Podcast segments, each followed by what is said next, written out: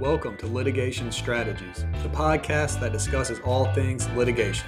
From filing a small claims lawsuit to closing arguments of a murder trial, we dive into handling a case from the beginning until the end. Your hosts are Daniel Coble and Joseph Berry, both former assistant solicitors for the 5th Judicial Circuit and who are both currently in private practice. And now, this episode of Litigation Strategies. Welcome to Litigation Strategies. My name is Daniel Coble with my co host Joe Barry, as always. Joe, how was your Labor Day weekend? It was a really nice weekend. We went to the zoo, we swam in the pool, we, we went on walks and bike rides. Very, very holistic family good times. So, great weekend. How about you? Well, it was a great weekend. I know you're probably a little bit happier than I am. My Clemson Tide, they played a tough game. They had a great defense, but you know didn't get the W. But that's okay. The Gamecocks had a great game with new new quarterback, new coach. You got to be pleased. Yeah, my condolences to the death of your dynasty. I, I know the obituaries are being written, but I, I, I, didn't check. I'm just waiting for women's basketball season. Dawn Staley is the best coach in the nation. The Gamecocks have the best great. program in the nation. Frankly, the successes of the Tigers have, have uh, hindered my ability to even enjoy college football. So you can take pleasure in that. But but no, it's almost women's basketball season. I'm hype. I'm ready. But I heard they played some football this weekend. I don't know. I don't really pay attention to that sport. Well, it was a it was a great game by the Gamecocks. I'm excited about Shane Beamer. I love, as everyone does, Frank Beamer. You got to love him. He's a uh, yeah. He was at the game. That was cool. Yeah, yeah, yeah. yeah. He was starting a grad assistant. You know, dreams your dreams. You know, you just don't know. You got to keep an open mind to what the universe brings you. Is what I like to say. Because it's uh, exciting time. It's good. Good to see the Gamecocks on their way back. Hopefully, they can keep it up. Hopefully, Clemson can finish strong throughout the season, which I think they'll do. But we're not here today to talk about football because that would go on for too long. But what we are talking about today is something just as important in the courtroom, which is expert evidence. And a you great segue. That's you, you know you are a professional. this is you know every lawyer can segue from any subject to another as long as you just try to you know be smooth with it. Your so, Honor, let me, let me tell you about this instead, if you don't mind. Let's talk about that bad thing. Let's talk about this football to Rule 702 of evidence. So so you're the expert. You are the expert on evidence. I've got my my South Carolina Lawyer magazine, which is a, a great rag here, and I see a, an expert evidence article written by one formerly Honorable Daniel Coble. They got a note on this thing. Did you see on page 45 the the summary of who you are, the italicized write up? It says Daniel Coble is owner of Coble Law Group, dot, dot, dot. He is the author of the Florida Rules of Evidence and Pocket yeah, yeah, that's true. Florida and, um, rules? Yes, yes. Well, the South Carolina rules. Well, so I, ha- I have several rule books on evidence, but they're not officially published. So I don't claim those because those are independently self published. But I have two published books. One is Pocket Prelims on preliminary hearings, and one is on the Florida Rules of Evidence. And so I was asked this question before and someone asked about they saw that they said what is this about? And i yeah, said I thought it's a typo. It's got to be a typo. Not a typo. It's not only the florida rules of evidence but i'm also working on the texas rules of evidence book with a judge out of dallas. It's a very interesting book. We're still in the drafting phase of it but the way that came about it's a long story but just know that it's not a typo. It's the florida rules of evidence. Coming soon is the texas rules of evidence which we're very excited about. Yeah that's, and, that's great. I look forward to seeing them. I'm, although I like South Carolina rules. Tell, tell me about so you've got this article out. So tell me about the South Carolina Rules of Evidence. What do I, what do we, the listeners, need to know about the South Carolina Rules of Evidence on uh, expert evidence? Well, the good thing about the South Carolina Rules of Evidence is they almost mirror the federal rules. So that helps if you're practicing in both both courts, and that goes to Florida and Texas. Florida and Texas both follow generally the federal rules, so they're very similar to South Carolina's. Obviously, different case, but the one of the main evidence rules that is used throughout circuit court and federal court is rules 701 through 705, which are the expert, 702 through 705, which are the expert evidence rules. And so there was a big case last summer in South Carolina, State v. Phillips. And so what I want to do was to write an article kind of outlining not just that case, because there's more to it than just a single case, but kind of expert evidence in general. Because, Joe, you and I were assistant solicitors, and we saw a lot throughout trials. You usually always had some type of expert, whether it was about gunshot residue, fingerprints, drugs, cell phone site location. There was a lot, and so the question when I learned how to, to, to you know handle an expert, it wasn't based on the rules as much as here's the standard script and this is kind of how you do it, and it usually works. What I want to do with this article was kind of give, and with other rules of evidence, is kind of see the history behind it, the rule, the purpose of the rule, so you know why you are asking those questions. So, for example, when you have a photograph, you show it to them, you say, "Does this fairly and accurately represent yada yada?" And those are just a, lot, a script you always say, but why do you say that? What's the purpose right. of it? The rule behind it. So when you get tripped up, you can you know beyond the script. And so evidence is very complicated and I don't pretend to to know the ins and outs and, and be an expert on the expert evidence, but what I want to give is a general overview. Right, disclaimers. We are not experts. You cannot rely on. there, you will see disclaimers left and right from us because not a specialist. Well, how many? How many? Eh, when you when you served as a magistrate judge, how, how much evidence, expert evidence, did you did you have to deal Very with? Very rarely, but people try. So you see it a lot when they try would try to qualify um, a trooper as an expert. So you okay. saw that quite often. And one of my last civil trials I had, an attorney did qualify his client as an expert in hair beauty uh, products, hair beauty salon works. You know, she was a beautician, and so part of that was about how she had messed up, you know, someone's hair, and so we needed an expert, and so he laid the f- proper foundation to have her qualified as an expert. And so I don't know if they've seen that before, but it's rare in magistrate's court because usually you got to pay experts, and so you're not doing that in magistrate's court, right? But when you pay them in circuit court, federal court, so that's where they they come in. You got to know if you're going to get them in, get their testimony in, and how to to lay it out. And what I talk about a lot with the rules of evidence, people often don't use them um, that much because you only use them in trial. But the benefit of knowing the rules of evidence and showing people that you know the rules is for pre-trial negotiations. If they know that you're trial ready, you know the objections, and you can put a demand letter, something about your expert, why that expert is qualified, why their testimony will be allowed in. Compelling witness, sure. Yeah. And so I think that's important for pre-trial negotiations to, to know the expert rules. Well, you mentioned the, the, the, the laying foundation. Can we start with the basics? What, tell us what, when you say laying the foundation, what are you referring to? Well, so when you lay the foundation for uh, just about anything, any evidence you're trying to introduce, you got to kind of give the base of the rule. So usually when you talk about laying the foundation, it's for authentication. So if it's a photograph, you want to let the lay the foundation. This uh, this witness knows they have the knowledge to go testify about this object, whatever it may be. The same thing goes with experts. You need to lay the foundation, and there's it's broken down in Rule 702. That's the main one. And so, what you want to look to is not just Rule 702, but as well as case law. And so, I'm going to step back a little bit and kind of go through the brief history to understand where we are and how we got there. So the history lecture. This is great. So this is, this if you're is, driving right now, pull over because you will fall asleep, and I cannot be held liable for that. So if you want to fast forward a few minutes. Yeah, you know, I, like a little history. Why are there pleadings? You know, they before there were rules of procedure, how we did things. Yes, we're going to go back to twelve nineteen with the yeah, Magna Carta oh, and all of that. So, okay. uh, but what we want to go back to is nineteen twenty three. So the Frye standard. We've heard about that from law school what that is versus the Daubert standard. So Frye from 1923 to 1993 was essentially the experts decided what was, you know, what qualified as an expert, what was in the field. So the judge, instead of saying, you know, looking at the facts based on what they saw in the law and the case law, they would look at the experts and say, is it, is it, you know, qualified within that scientific field and kind of defer to the experts. In 1973, the uh, federal rules of evidence. So the witness declares that he's the expert. He's like, "Look, I've read these books. This no, is published. The, ex- the witness, I can say what I want to say." The witness says, "My friends who are in this field, we all agree that this is legit." So let's say, let's say polygraph. If, if a polygraph examiner gets up there and says, "You know, all of us agree it's accurate and it's, it's been demonstrated, it's been good, it's legit," then you would defer to them under the Frye standard.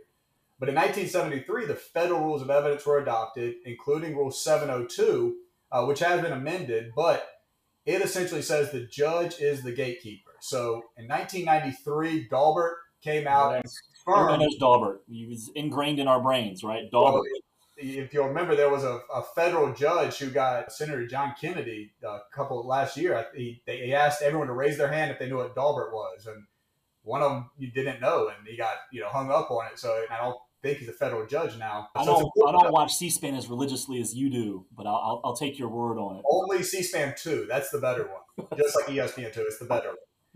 So what you have now is you have the the Daubert standard came in 1993, and what the Daubert standard is is the judge is the gatekeeper, and you have for scientific expert testimony. What you're looking for, and you can go through kind of the five different factors, which are just general kind of have they been has it been published? What are the results? What are the different factors? And what you would want is the expert to testify why this, you know, DNA data. Why is DNA reliable? What is? Have you been published on this? Has it been published? What are the mm-hmm. results? You know, the the testing, the control groups, everything of that nature. And so that's what Daubert is. Now go back to South Carolina. So kind of on a parallel track. South Carolina never adopted the Frye standard. They had in Jones from 1979 was kind of the the big case that we followed. Fast forward, which wasn't the Frye standard, it was a more liberal standard, as they said. So going forward to in 1995, you have the South Carolina Rules of Evidence adopted, which included, which were very, very similar and still are to the federal rules. And so what you had was the judge is now the gatekeeper essentially, and then 1999 State v. Council, which is what we all know is the seminal case for expert evidence in South Carolina it followed very closely and tracked along with Daubert, but they said, we're not ad- adopting Daubert. We're still following uh, Jones and we're adopting these factors. So they kind of were very similar, and everyone has always been kind of confused in a sense of are they the same? Well, the answer is no. By you know, other courts have said they're similar, but no, they're not the same. And then go to 2020, State v. Phillips, and you had Justice Few writing for the majority came out with this phrase Daubert Council hearings. So he kind of combined it into one term. And the question and the dissent was, you know, disagreed and said that was confusing and that we haven't adopted it. But it appears now that we have essentially adopted Daubert in substance. So you're looking for those factors with scientific expert testimony. And essentially, we're here today. And what you need to know for laying the foundation are these Daubert Council hearings. What are the proper things to do so that your case doesn't get overturned on appeal to make sure that you laid the proper foundation and procedurally that you did it correctly. And so that's what I kind of hit on with this this article so that you know you skip through the, the old stuff but look to all right what do I need to do for my next case. And so you're looking for you you got three things. You got rule 702, you got Council factors, and you got rule 403. So if you have a science an expert who's scientific in nature so think of dna you have a dna evidence uh, you're trying to get in well if someone's going to give their opinion about the results of that and say yeah that's john smith's dna or that's the victim's dna you got to have an expert to testify about that. So what you need to show is that you know first is the subject matter and is, that is the evidence will assist the trier of the fact. And who's the trier of the fact? Well it's going to be the jury. You know the jury the jury need to know this. Is it outside their scope of knowledge? Something they really need uh, to know. And so, if it's DNA, then an average juror, I don't, I listen to that stuff and I can't tell what's going on. So yes, it's complicated. It's scientific. It takes training and skill to understand this stuff. But if it's something, you know, like what is the color red? Well, most jurors can figure out what that color is. So you got to think, well, it assists the trier of the fact, which is the jury, unless it's you know a bench trial for some reason. And then the next, you go to the qualifications. So then you look at that expert. You know, you have Dr. Smith who wants to tell. We know that DNA is complicated. It's outside the ordinary knowledge and scope of a juror. So we need an expert. All right. So we have this specific expert, Dr. Smith. Is he qualified? What has he done in his career to make him qualified to give his opinion about this DNA? And so that's where you go through and you lay the foundation for him. And you talk about, you know, what his credentials are, his CV. We all often asked about that. You know, what are they qualified in? How many times they've they been qualified as an expert? Have they been published? Have they written on this? Have they testified before? And, and that's just kind of a, you know, when you see it, if you have an expert, especially if they've done it before, they kind of know what to say if they're, if they've been qualified multiple times. So that's kind of the, the straightforward. Then we get into the reliability about the underlying science. Mm. So if you're in a field that hasn't been qualified before, you know, is not, that's where you're going to really be arguing those factors now, if you talk about DNA or fingerprints or something that is normally, you know, been, you know, tried and tested many times, that doesn't really come into play so much because, you know, there's case law there supporting it. And we had an interesting one. One of the, the last trial I, I did at the solicitor's office was an animal cruelty trial. And some gnarly facts. If you don't want to hear about animal cruelty no. facts, fast forward a minute. But but basically, there was four deceased dogs that whose desiccated remains were found in a room, roughly put, middle of summer. Uh, they've been trapped in there, left behind, died. As prosecutors being charged under the felony, four counts um, of cruelty. And part of the facts that you got to prove is the unnecessary pain and suffering. And so we had we qualified Dr. Laster. She works at the City of Columbia Shelter. She did at the time. But she'd also recently completed a graduate level training course out of the University of Florida in forensic veterinary, uh, veterinary forensics, which is kind of a, a new emerging field. And so we put her up, and she talked about the physical impact. You know, when when dogs don't have food, what happens with their bodies, and, and what do they experience, so so on and so forth. And Judge Benjamin was was the trial judge, and she let us get into all of that. Although she stopped us after a point, and I think she made the right decision. But we were trying to get in the, the psychological impacts, and there's a whole other world about you know of the, what, of the dogs of the dogs. So okay. you know, under the law, dogs have always been considered chattel. The law law often reflects that. That's um, opinions are changing, medical changing. You know, dogs have, you know, people. The question was one of the questions the defense asked, actually had asked, was who here views a dog as a family member? Half the prospective jurors raised their hands. You know, so so attitudes are changing, the law is changing, but still under the law, you know, dogs are property, and and, and recognizing you know the pain they suffer is just a whole other world. You know, we're talking veterinary malpractice, other things. It just it's complicated. But anyway, so so for our trial purposes, I wanted to get into you know the dogs are experiencing that the other dogs are dying, that they know.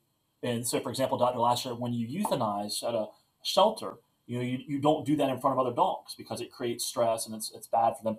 I wanted to kind of analogize with that and, and get in that world that they were experiencing their each other's suffering.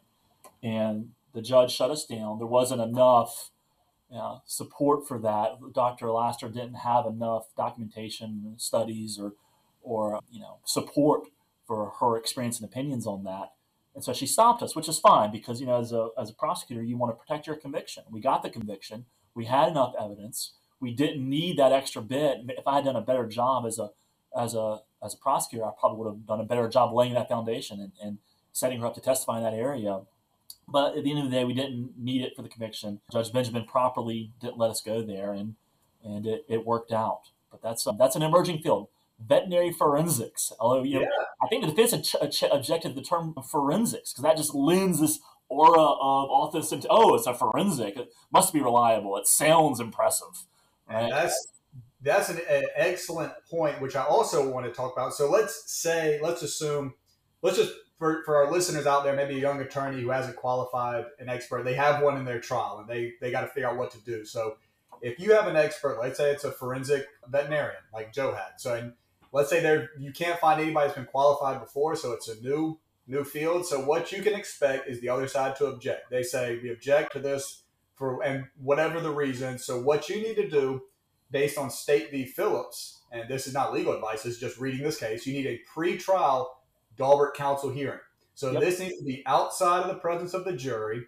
And what you do is that expert needs to go take the stand, and they need to start asking the questions and laying the foundation to hit those factors under Rule 702, which we just talked about, which is subject matter, reliability, and qualifications.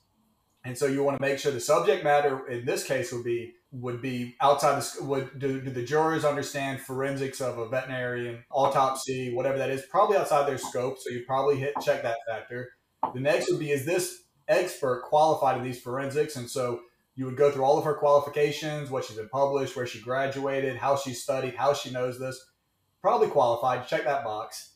The next one is where you're probably going to have your biggest fight, where it's reliability. So, is the underlying science of the psychology or the forensics of these animal autopsies, whatever it may be, is it reliable? So, the first question you want to ask is this type of evidence scientific in nature or non scientific in nature? If it is scientific in nature, which it probably could be, what you would look for, you would go to the Council factors. And the Council factors are, there are four of them. And this wouldn't I wouldn't say this is an exhaustive list. I'd say you would look at more stuff, but you would want to hit these so the judge to protect yourself on appeal. So publications and peer review of this forensic um, science, scientific evidence, prior application of the method, the quality control procedures, the consistency of this method. So you would go through all those factors and explain to the judge why it is reliable. After you do that, and the judge says, "Okay, that is reliable," you know, I've seen the, all this testimony about it under oath. What you want to do is you got to do a 403 balancing test, yep. which you normally do, but you want to make sure it's too prejudicial. Yeah, and prejudicial what, versus probative, right? Yeah, and, but the the you shouldn't lose that. Now you could, but you shouldn't because a 403 test, the balancing, it's the probative value must be substantially outweighed by the prejudicial. So it's already tough to lose a 403 because the burden, it's a high standard for the opposing side.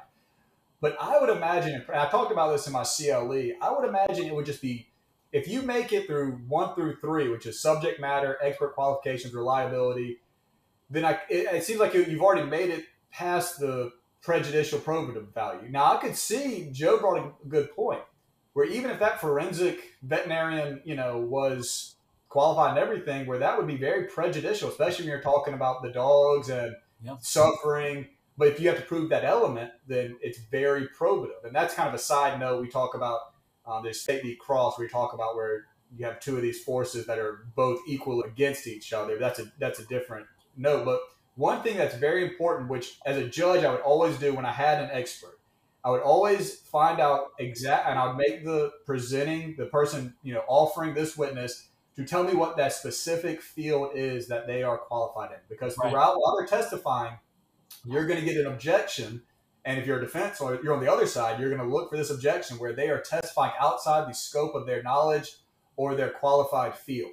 So what you do as a judge, you know, or as an, the other attorney is write down that specific field so when they start getting to, as Joe alluded to, the psychology or something that they're not qualified in, or that was not a factor for the right reliability, that's something you object to. That they're outside that scope, and so they need to stay within what they are qualified for.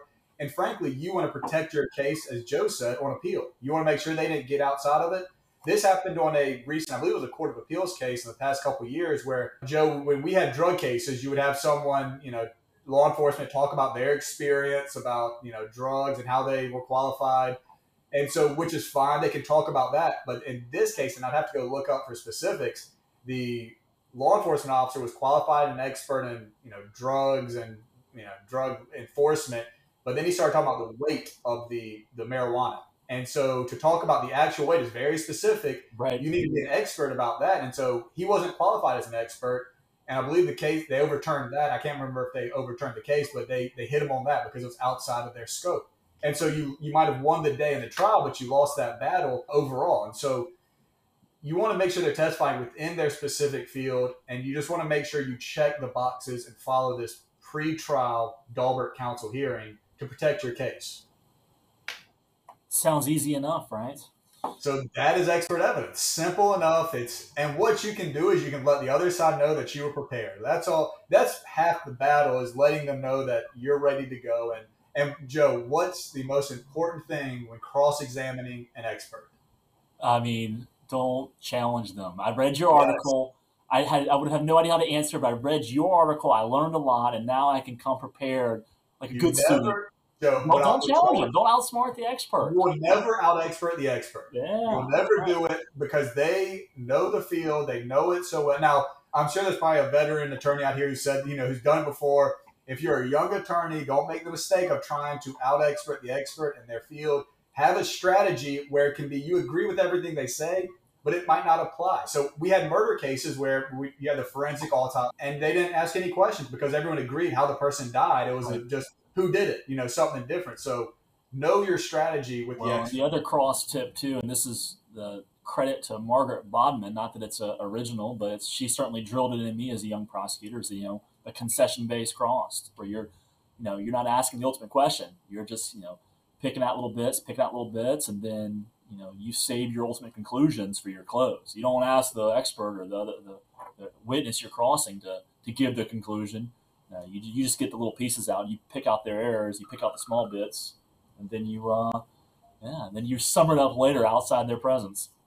Exactly. And so yeah, you don't want that expert to to ruin your case because because when and you see this, you know, looking at jurors when when someone has the title of expert, um, jurors they give them more credibility. And you know, the judge will give an instruction that you know they're it's just their opinion. It doesn't you know mean they're better. It just means they're qualified. But as jurors, when someone says they're an expert, you know that carries a lot of weight. And that's why people fight it so much. And you you got to be careful before you qualify someone as an expert because it gives them that extra credibility, that extra bump right there that can, you know, affect a case. And that's why people pay a lot of money for experts. You know that. You see that a lot. You know, you you get what you pay for, right? But uh, although which really brings into question the, the quality of this podcast is free, right? So I don't know. I don't know what you're getting here, but I can tell you this: we're not experts, but but but can we give another disclaimer just to be careful? We need to have that disclaimer. But it is a great article. This is not legal advice. Do not rely on this. This is merely information.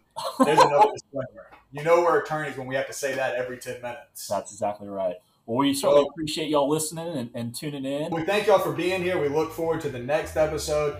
Um, and hopefully the Tigers and the Gamecocks, they both, you know, pull it out next time. East Carolina's going to be tough. We'll see. All right. Thanks, guys.